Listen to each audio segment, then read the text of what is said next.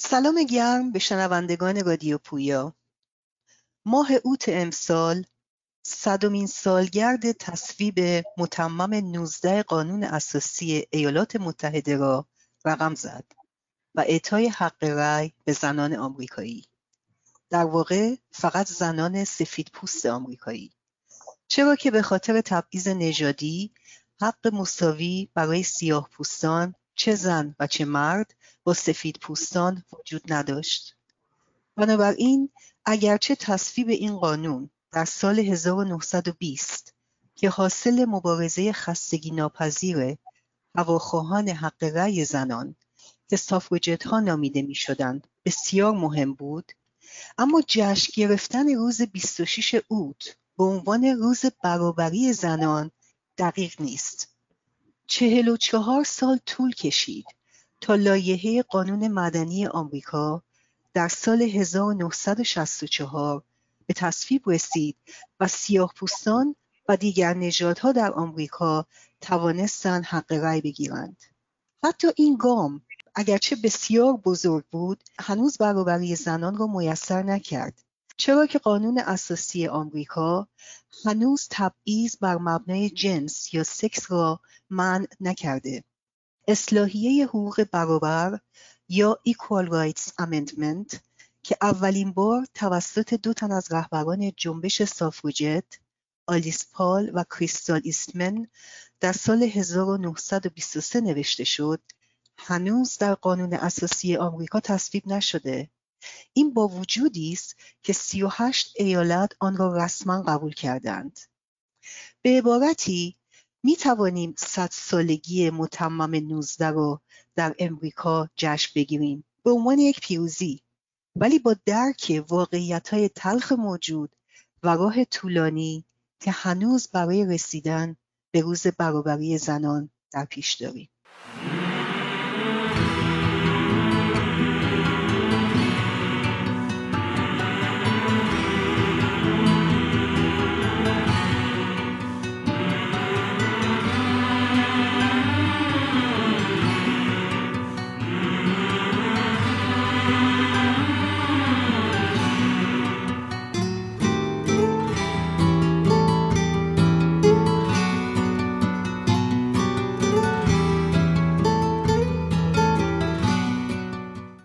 و اما سی و دو سال از کشتارهای 67 میگذرد و خانواده های قربانیان این کشتار دست جمعی همچنان در تلاش برای آگاه کردن افکار عمومی و دادخواهی در مجامع بین المللی هستند. شورا مکارمی پژوهشگر و مردمشناس ساکن پاریس هنگام دستگیری مادرش فاطمه زارعی در سال 1360 هشت ماهه بود. مادرش پس از هفت سال تحمل زندان و شکنجه وقتی روزهای آخر محکومیتش را میگذراند در سال 67 اعدام شد. در این برنامه گفتگویی داریم با شورا مکارمی از فعالیتها و تلاشهایش برای زنده نگاه داشتن حافظه جمعی درباره کشتار 67 دکتر شورا ماکارمی پژوهشگر مؤسسه تحقیقات ملی فرانسه دکترای خود را در رشته مردم شناسی از دانشگاه مونتریال در سال 2010 به پایان رسانده است.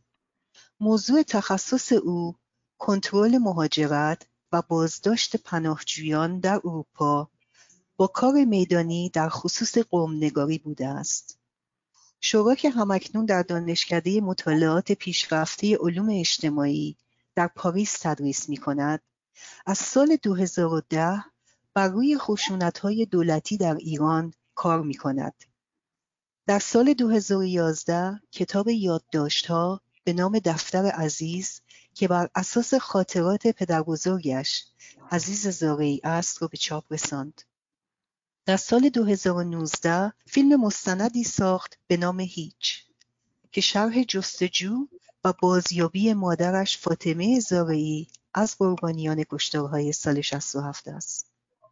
شوره جان خیلی تشکر می‌کنم که دعوت منو واسه شرکت تو این برنامه قبول کردی. ممنون از شما. من می‌دونم که تو این ده سال گذشته فعالیتاتو خیلی متمرکز کردی روی ایران و روی مباحثی مثل راز جمعی و فرهنگ ترور کار کردی. من خوشحالم که بدونم آیا اینا ناشی از نوع کارت به عنوان یه مردم شناس بوده یا اینکه به یه مقطعی از زندگی شخصیت رسیدی و این نیاز برای بازسازی گذشتت شاید؟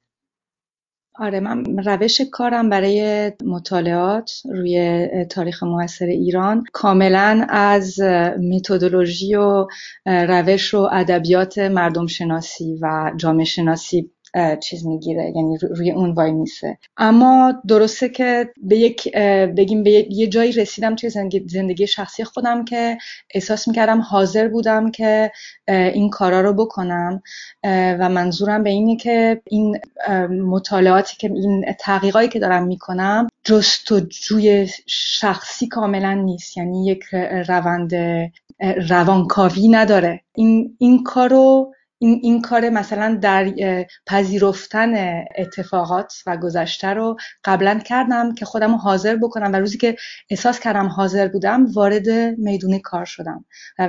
برای همین فکر کنم که یعنی مهمه که آدم بتونه حاضر بشه که وارد این میدون کار باشه.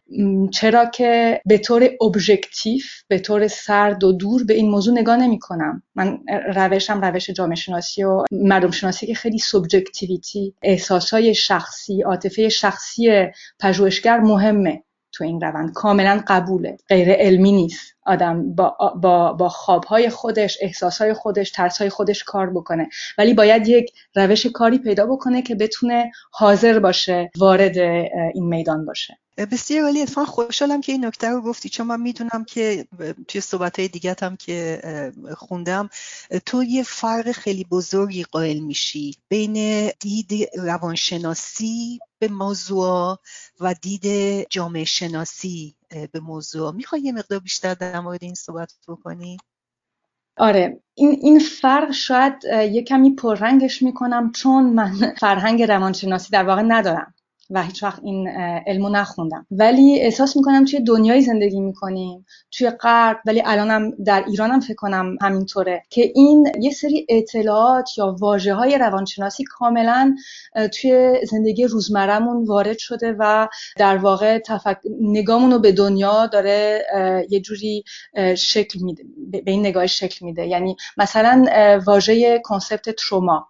این خیلی خیلی زود استفاده میشه برای که یه سری رابطه رو با خشونت مثلا توضیح بده و من این چیز رو ندارم. در واقع این علم روانشناسی رو ندارم و این واژه یا, یا کنسپت تروما رو استفاده نمی کنم و سعی می کنم که به همین اثر خشونت روی فرد و روی خانواده و روی حلقه های اجتماعی دیگه یک نگاهی داشته باشم که بیشتر به روابط انسانی و به گروه ها حساس باشه تا به خود فرد به طور یک وجودی که یک موجودی که می‌تونه به طور کاملا تنها وجود داشته باشه. یعنی یک فرد یک ایندیویدوال اینجا هست و می‌تونیم تمام اتفاقایی که براش میفته توی دنیای درون خودش اینو توضیح بدیم. من بیشتر برعکس این این روند یا این نگاه بیشتر به رابطه ها نگاه می‌کنم. مثل اینکه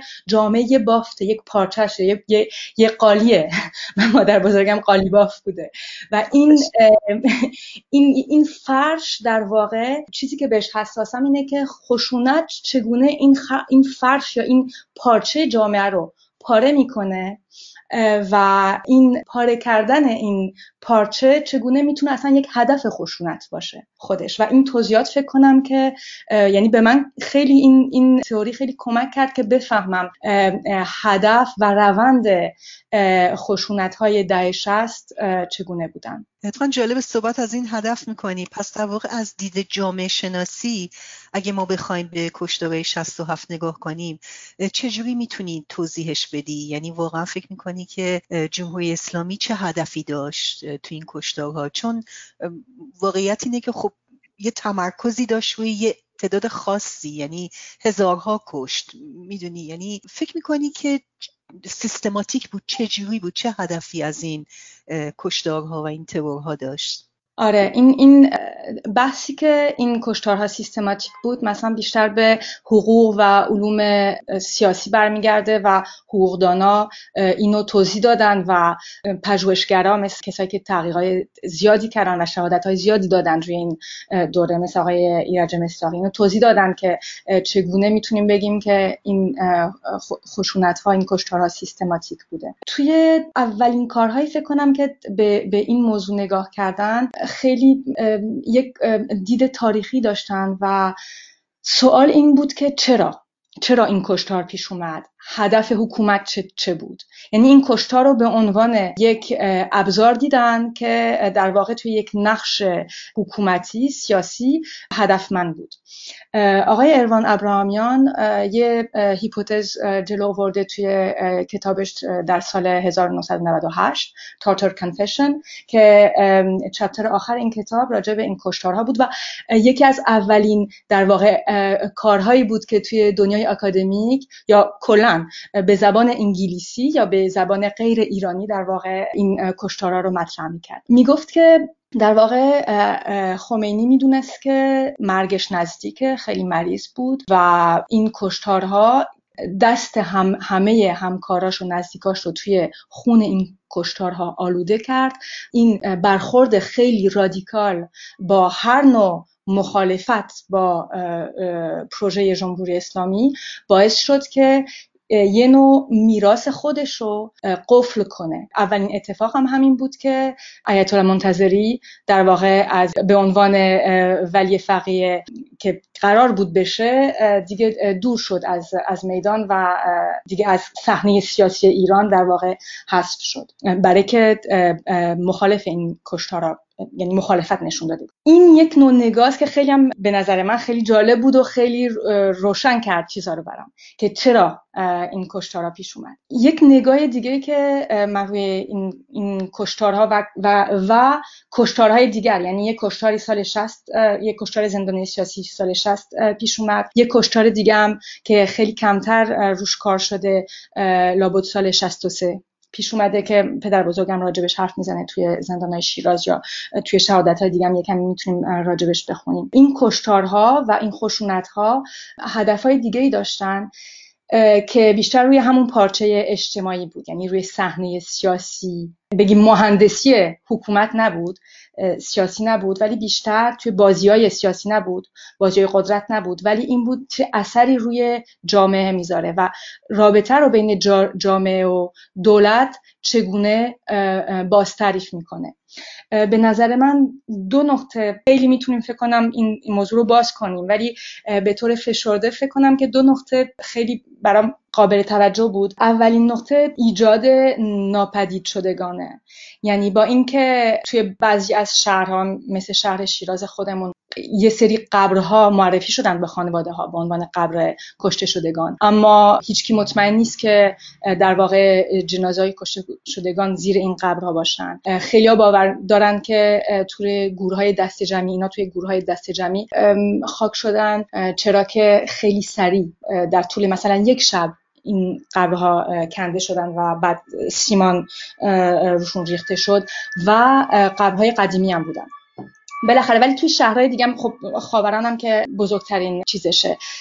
اشارهشه که توی شهرهای دیگه هم اصلا بعضی وقتا قبرهایی نشون نداده شده به خانواده. به این دلیل می‌تونیم بگیم که اصلا جنازه کشته شدگان به خانواده ها داده نشده و و طبق همون روندی که توی آمریکای لاتین دیدیم توی مکزیک دیدیم توی گواتمالا دیدیم توی اندونزیا دیدیم توی خیلی از کشورهای دیگه دیدیم که خشونت دست جمعی استفاده شد به عنوان ابزار حکومت. این تبدیل کردن یک فرد عزیز به یک ناپدید شده اثر فوریش اینه که عزاداری در واقع نمی‌تونه کامل بشه. و من از یک تئوری در واقع مردم شناسی قدیمی که توی موقع جنگ اول جهانی نوشته شده استفاده می‌کنم. آقای روبرت هرتز که در روبرت هرتز که در فرانسه زندگی می‌کرد و توی جنگ جهانی اولم کشته شد اومد ریچوال های ازاداری در دور جهان. اینا رو که جمع شده جمع, جمع کرده بودن یعنی مردم شناسای مختلف اینا رو جمع کرده بودن نوشته بودن و قومشناسا و این اومد تمام این نوشته ها رو خون تمام این ریتوال های مختلف رو بررسی کرد و سعی کرد ببینه با یک نگاه استرکتورالیست یعنی به ساختار نگاه کرد و سعی کرد بفهمه که چه چیزی مشترکه. که در تمام مثلا انتروپولوژی یعنی مردم شناسی موضوعش همینه که توی هر کدوم هر جامعه ای با جامعه دیگه فرقهای بسیاری داره. ولی هممون انسان هستیم و یک نکات مشترک هم وجود داره و اون نکات مشترک چی هست؟ نکته مشترکی که پیدا کرد راجع به عزاداری این بود که می‌گفت عزاداری دو نقش داره. نقش اول اینه که در واقع فرد عزیز از دست داده رو از خانوادهش جدا می‌کنه و خانواده قبول می‌کنه که این فرد دیگه رفته و ازش جدا شده. و این در واقع رابطه رو می‌بره. به طور داهم و مثلا باعث میشه که خانواده این قطع شدن رو بپذیره. و چیز دوم خاصیت دوم عزاداری اینه که این سوراخی این پاره شدنی که توی در واقع گروه ایجاد شده با رفتن فرد مرده این این پاره شدن و در واقع دوباره این دوباره بسته میشه این, این, این سوراخ دوباره بسته میشه و زندگی قوی تر از مرگ. حساب میشه. یعنی همه متوجه میشن که زندگی از مرگ قوی تره و زندگی اجتماعی ادامه داره. مرگ هیچ فردی نمی‌تونه زندگی جمعی رو قطع بکنه. و این در واقع ادامه دادن ادامه, ادامه زندگی اجتماعی بعد از قطع یک زندگی یک فرد هدف عزاداریه پس می‌بینیم چگونه با ناپدید شدن یک عزیز و با این کشتاری که امکان عزاداری رو از ما می‌گیره و این در واقع این شکاف رو برای همیشه باز نگه میداره این ادامه زندگی جمعی یه جوری دیگه ضعیفتر میشه و تمام زندگی اجتماعی برای همین ضعیفتر میشه. نمی‌دونم اگر خوب تونستم اینو خیلی خوب. خیلی خوب توضیح دادی شورا جان. من فکر می‌کنم به درستی داری اشاره می‌کنی که به خاطر شگردی که جمهوری اسلامی داشت و اینکه یعنی نه تنها خیلی از به وابستگان فامیل های این به کسایی که ادام شدن اصلا نمی‌دونن حتی چه روزی این ادام صورت گرفته. نمی‌دونن اصلا کجا جسد این عزیزانشون هست واقعا یا نیست. و اینکه اصلا اجازه عزاداری نداشتن در واقع اون روند طبیعی که انسان ها باید توی عزاداری داشته باشن که بتونن به یه شکلی یک, یک خداحافظی کرده باشن به یه شکلی قبول بکنن که این عزیز که دیگه حالا از زندگیشون رفته در واقع یک یه, یه مقطعی رو از زندگی تموم شده و این گروهی که باقی موندن این خانواده ای که موندن با خاطره با اون چیزهایی که از این عزیز رفتشون دارن بتونن به زندگیشون ادامه بدن. در واقع جمهوری اسلامی یه جوایی این آدمایی مثل خودت و دیگر وابستگان رو یه جوایی معلق گذاشته یه جوایی پا در هوا گذاشته. یعنی شما نتونستین واقعا یعنی به خاطر شرایطی که به وجود آوردن. و همینطور ادامه میده. یعنی جمهوری اسلامی الانش هم ما می‌بینیم. حتی توی تمام کشتارهایی که صورت می‌گیره اولین کاری که می‌کنه اجازه عزاداری رو می‌گیره از این آدم ها یعنی دقیقا همون چیزی که تو به درستی این خیلی مهمه. برای که اطمینان فردها به گروه از بین میره. برای که جامعه یک جای ناامنی میشه. ناامن نه برای اینکه مثلا پلیس می‌تونه بیاد یکی رو دستگیر بکنه ببره و دیگه نمی‌دونیم کجا هست. ولی ناامن برای که گروه این توانا رو نداره که به هر هر کدوم از فرداش بگه پارچمون می‌تونه دوباره به هم بپیونده بعد از یک شکافت. این موضوع اولشه و به نظر من یک کار دومی هم که این کشتارا کردن اینه که این ساختار این خط قرمزه که خیلی به نظرم چیز مهمیه. یعنی دولت درسته که این کشتارها چندین سال یا می‌تونیم تقریبا بگیم دهه یک رازی بودن یک راز عمومی بودن. خیلیا که هم نسل خودم هستن در ایران بزرگ شدن و توی خانواده ای نبودن که از اسیب این خشونت این خشونت رو دیدن باور نمی‌کردن که این کشتارها انقدر فجیب مثلا وجود داشته. اینا به عنوان شایع حساب می‌شد. اما تا یه قدری یه سری آدم می‌دونستن. آگاه بودن یا در جریان بودن. و این آدم ها فعالان سیاسی بودن. و فعالان اجتماعی. و به یک طوری دولت تونست به جامعه بفهمونه که تا کجا می‌تونه بره. تا کجا حاضر بره. و این رابطه بین جامعه دولت رو یه جوری باز تعریف می‌کنه. یه نه تنها خط یعنی نه تنها خود کشتار 67 یه خط قرمزی بوده و تا یه قدری هست برای که نمی‌تونیم به طور کاملا باز راجع به این موضوع حرف بزنیم هنوز در ایران یا اگر به ایران میریم و میایم. ولی خود یه خط قرمز هم به جامعه فهمونده که ما می‌تونیم یعنی دولت فهمونده که ما می‌تونیم این کارو اگر شما این مثلا این خط قرمز رو رعایت نمی کنید یا تا یه قدری آروم نگه نمیدارید ما می‌تونیم تا اینجا بریم.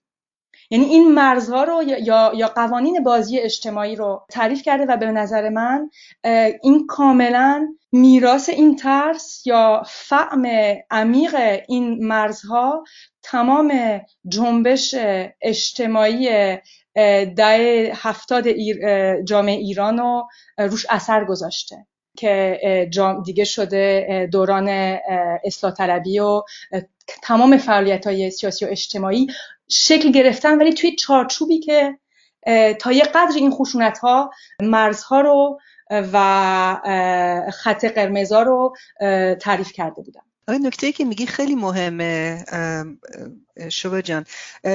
به خصوص در مورد این به حساب جمعی که صحبت کردی چون خب واقعیت اینه که یه مدت طول کشید. که یه سری البته بجز بجز واقعا یادداشتهای با ارزش پدر بزرگت که یه جورایی تو همون هول و هوش خود واقعا کشتارهای 67 نوشته شده. یعنی همون ساله که من اتفاقا دعوت می‌کنم از تمام شنونده ها اگر نخوندن این کتاب رو حتما بهش رجوع بکنن و ما حتما لینک تهیه این کتاب رو روی صفحه می‌ذاریم. ولی کسایی که بعدها یعنی خود کسایی که به حساب تونستن حالا به هر شکلی یه جوری زنده بمونن و از این کشتارها از زندانها بیرون بیان. بعد از سالها تونستن یه سری خاطرات رو بنویسن. ما می‌دونیم که خوشبختانه خیلی کتاب ها دیگه و خیلی خاطرات داره الان نوشته میشه که به یه شکلی داره پرده برداری می‌کنه از یه سری از این جنایات. از یه سری کارهایی که واقعا تو مدت ها همونطور که گفتی ساکت بود. یعنی صحبتی درش نمی‌شد. اتفاقا می‌دونم که توی کتاب آخر ناصر مهاجر صداهای یک کشتار جمعی که به زبان انگلیسی چاپ شده تو در واقع یه مقدار اونجا مطلب داری و اینا. شاید بخوای در مورد اهمیت یک چنین کارهایی صحبت بکنی. چون این فکر کنم همین تازگی ها چاپ شده این کتاب. آره آره دقیقا در واقع این ماه کتاب Voices of Massacre آقای ناصر مهاجر که خیلی مطلب خیلی زیاد و تحقیقای بسیار ارزشمندی راجع به خشونت دولتی راجع به کردستان راجع به انقلاب فرهنگی راجع به کشارهای سال 60 راجع به 67 نوشته تا حالا به عنوان تاریخدان. این کتاب رو به انگلیسی و, و خیلی هم یعنی شکل گرفتن و شکل دادن و نوشتن این کتاب جمعی طول کشید. ولی تمام کسانی که تو شرکت کردن واقعا کانتریبیوشن های بسیار بسیار خوبی دارن. و من فقط مثلا چند صفحه نوشتم ولی آقای جعفر بهکیش یک مطلب بسیار عمیق و با خیلی دقیق و عمیق نوشته راجع به جستجوی عدالت در دهه هفتاد و هشتاد در ایران. خانواده های مخصوصا خانواده خاوران. و چه کارایی کردن اونجا. یعنی یه کارایی هم شده.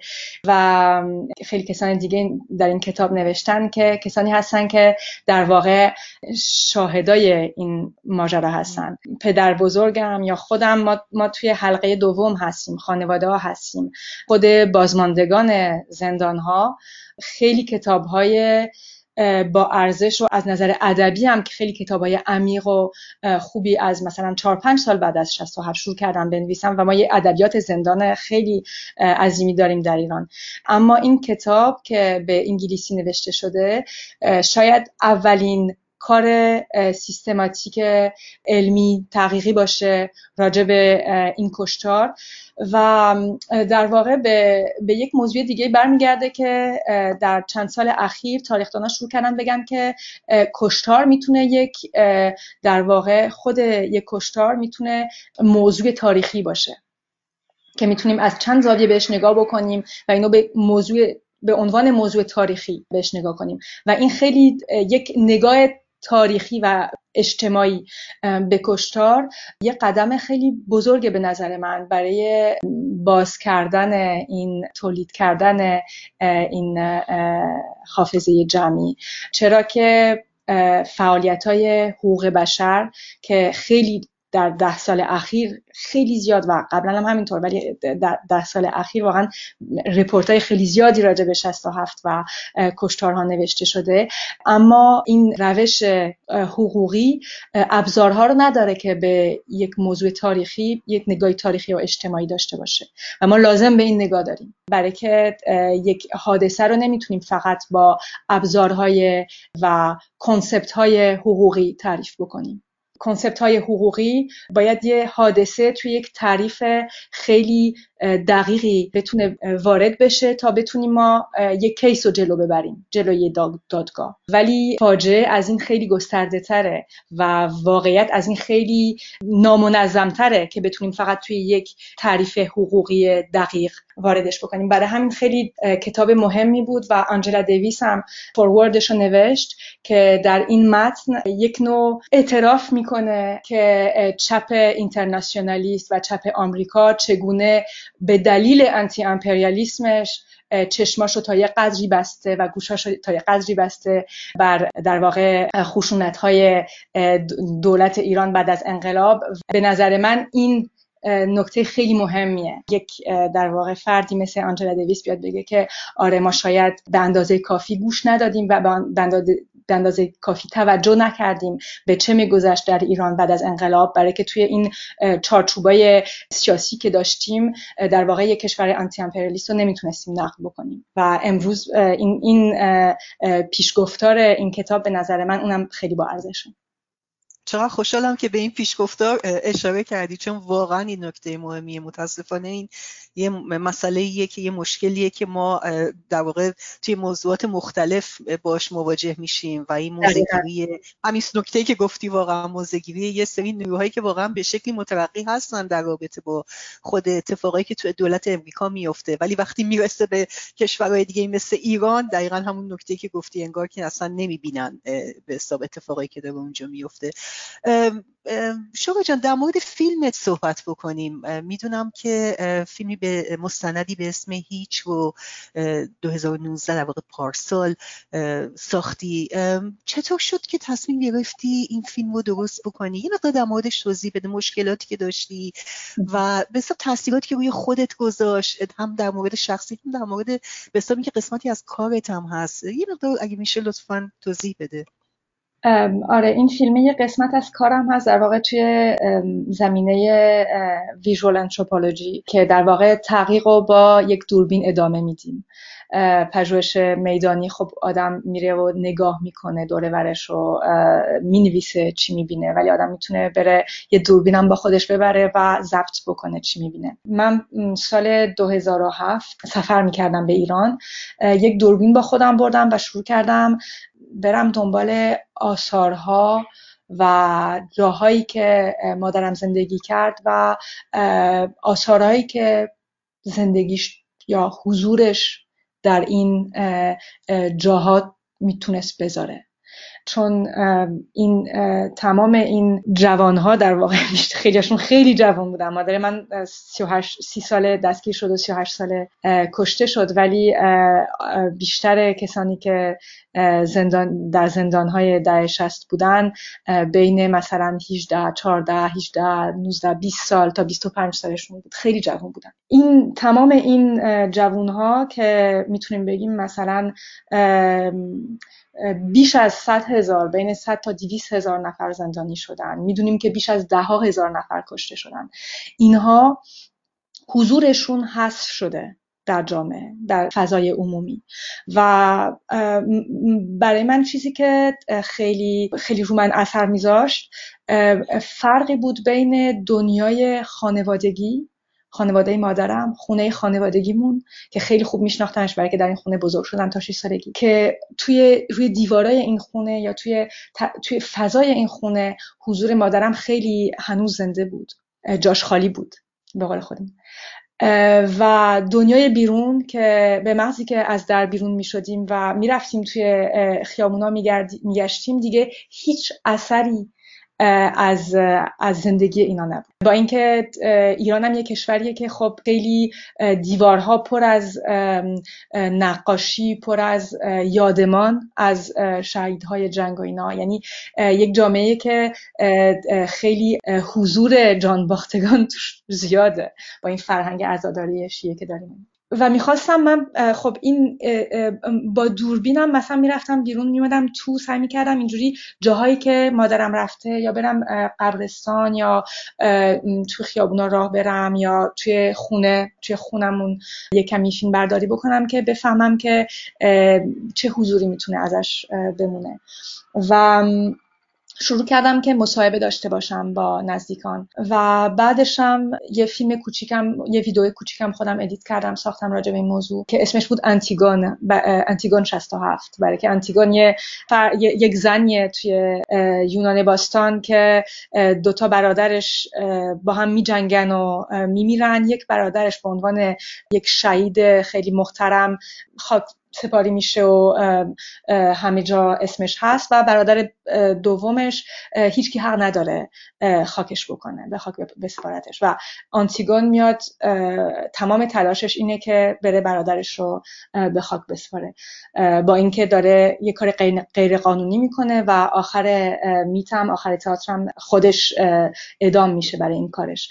ولی چیزی که برام جالب بود توی این میت آنتیگون اینه که چگونه در واقع مبارزه سیاسی فقط توی پروژه جامعه توی یک پروژه اجتماعی برای آینده ریشه نداره. مبارزه سیاسی می‌تونه توی یک دنیای عاطفی ریشه داشته باشه و توی رابطه خانوادگی و توی رعایت کردن انسانیت یک سری رعایت کردن یک سری موضوعای خیلی ابتدایی مثل حق عزاداری مثل روابط خانوادگی بین فرزند یا بین برادرها بین فرزند و پدر مادر. بالاخره این ویدیو رو ادیت کردم و بعدش خواستم که یه کمی دوباره روش کار کنم چون فکر کردم که در حالا در فرانسه زندگی می‌کردم زندگی می‌کنم از 6 سالگی اومدم فرانسه و اینجا بزرگ شدم می‌خواستم در واقع ببینم که خب چه آثاری اینجا از حضور مادرم مونده پیش ما پیش خودمون.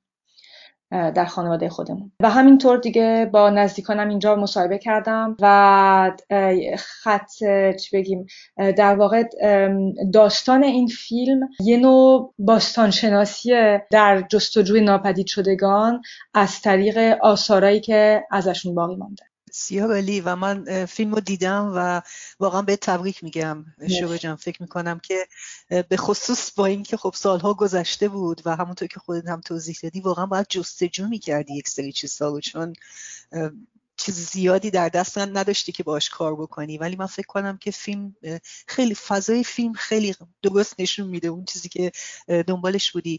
چرا اسم فیلم رو هیچ گذاشتی؟ این واژه هیچ به یک کمدی اشاره می‌کنه که در واقع وقتی که شاید چند سال بعد از کشتار 67 پدرم روانکاوه و نقاشی هم می‌کنه و یه مبل اون موقع ساخته بود که در واقع یه مبل آبی بود یه کمدی بود مثلا دومه جعبه مانند.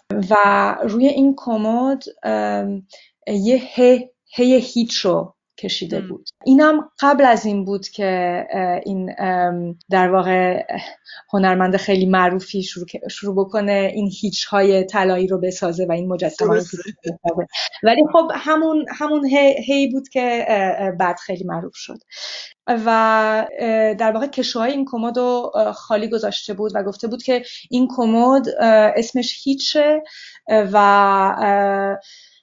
مثلا یک نگاه یکمی بودیستی پشت این بود که در هر خونه یه جایی باید باشه برای هیچ برای برای خلوت برای هیچی نباید بذاریم تو این کمد و این کمد این اشاره به این خلوتی که باید توی ذهنامون و توی خونه هامون توی فضای زندگیمون باشه. سالها بعد که خانوادهمون شروع کرد در واقع مثلا چادری ساکی نمی‌دونم ساعتی از مادرم مونده بود برامون بیاره تمام این چیزای مختلف و علاوه با لیستای اعدام شدگان یا کتابایی که راجع به 67 اون موقع چاپ شده بودن که خیلی کم بودن. اونا رو پدرم جمع کرده بود و گذاشته بود تو این کمد که شده بود دیگه مبل مامان فاطمه که بعد اسمش رو گذاشتیم موزه مامان فاطمه. و در واقع من برای برای فیلمم دوباره در جستجوی این آثار رفتم دنبال این کموده بازش کردم و سعی ببینم که این آیا این چیزای مختلف یه رازی دارم بهم بگن یه اثری از یک حضوری دارم بهم نشون بدن و هیچ از اینجا میاد و ولی چند تا معنا داره. برای که هیچ در واقع ادیتوری که باش کار می‌کردم فرانسویه و خب من مصاحبه رو باش ترجمه می‌کردم و مثلا یک مسابقه با مادر بزرگم که می‌کردم خیلی واژه هیچ خیلی میومد. برای که این اصطلاح که میگیم خب هیچی دیگه هیچی گذشت دیگه هیچی. این این هیچی خیلی میومد و در واقع اصطلاح که یه نوع آدم وقتی که دستش به جای نمی‌رسه دیگه شده که شده. هیچی دیگه. این این این فضا توی مصاحبه ها بود و همیشه واژه هیچ اینو می آورد یک موضوع دیگه یک بود دیگه اینه که خب سالها دولت ایران گفت هیچی نگذشته. هیچی پیش نیومده. هیچی نبود.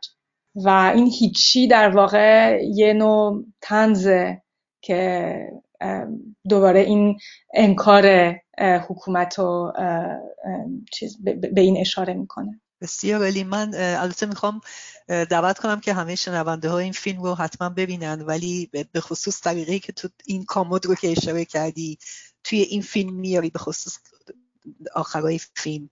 فکر می‌کنم خیلی خیلی قویه. بنابراین خیلی خوشحالم از این توضیحاتی که دادی. تشکر می‌کنم ازت شورا جان. می‌خواستم ببینم آیا نکته آخر یا تکمیلی می‌خوای اضافه بکنی به صحبتات؟ من فقط نه کلام به انکار از انکار خیلی سریع حرف زدم. راجع به انکار فقط من می‌خواستم یه یک موضوعی مثلا توی این تحقیقات و نوشته اینا یک موضوع خیلی روشن میشه. وقتی که راجع به جامعه های دیگه آدم می‌خونه توی دور دنیا جامعه های دیگه که همینجور به, به حکومت هایی که دست به کشتار زدن دور دنیا آدم چیزی که می‌بینه اینه که انکار فقط معنی نمیده. یعنی فقط این نیست که آدم بگه این فاجعه یا این حوادث پیش نیامده انکار در واقع بودهای مختلفی داره و عوض کردن جاگاه قاتل و قربانی اینم یک روند انکاره. یا گفتن اینی که و یک روند دیگه که به نظر من خیلی از همشون مهمتره برای ما ایرانیا گفتن اینه که اگر در واقع مثلا اونایی که کشته شدن که خیلی هاشون مجاهدین بودن فقط مجاهدین نبودن ولی خیلی هاشون مجاهدین بودن. اگر اونایی که کشته شدن اونا به قدرت می رسیدن جا عوض می شد ولی همین بلاها رو سر دیگرون و مخالفاشون می آوردن که این توی در واقع کشتار کمونیست ها نیم میلیون کمونیست در اندونزیا کشته شدن توی دهه 1960 و در واقع argument دولت این بود که اگر ما این کارو باشون نمی‌کردیم اونا این کارو بامون می‌کردن. و ما ایرانی اینو قبول کردیم که روند سیاسی بعد از انقلابمون جوری بود که یکی باید میومد حکومت رو می‌گرفت و همه دیگران رو میکشت و ناپدید می‌کرد که اصلا اینجوری نیست. یعنی باید آدم دوباره بره و بخونه که فضای سیاسی اون موقع چطور بود. درسته که خشونت یک جایگاه دیگه ای داشت تو جامعه ولی اصلا سیستماتیک یعنی یک نوشته تاریخی نبود که حتما یکی باید بیاد حکومت رو به دست بگیره و دیگرون رو بکشه. و باور کردن این که این تنها راه بود و این تنها تاریخی که ما می‌تونستیم داشته باشیم این در واقع خودش یه در واقع یه ویکتوری قاتلاست که ما باید اینو بشکنیم. و نمیشه همینجوری ادامه بدیم بگیم که خب یکیشون میومد سر کار میومد دیگر اونو میکشت. من فکر کنم که کاملا می‌تونستیم تاریخ دیگه ای داشته باشیم که نداشتیم ولی هنوزم می‌تونیم آینده دیگه داشته باشیم. نکته بسیار خوبی امیدوارم که واقعا اینطور اتفاق بیفته. چون همونطور که گفتی متاسفانه این شکلیه که معمولا دیده میشه ولی لزوما نباید اینطور باشه. فکر کنم نکتت خیلی مهمه. من واقعا تشکر می‌کنم شوهش ازت. وقتی که دادی امیدوارم که همچنان موفق و پایدار باشی. و ما برنامه رو با تصنیف مسلم گل با صدای سلماز بدری به پایان میرسونیم. تشکر می‌کنم دوباره ازت. خیلی ممنون. موسم گل دوره هاست. یک دو روز است در زمان ای به دل آرایی به عالم فسانه. ای تو مانده نکویی نشانه.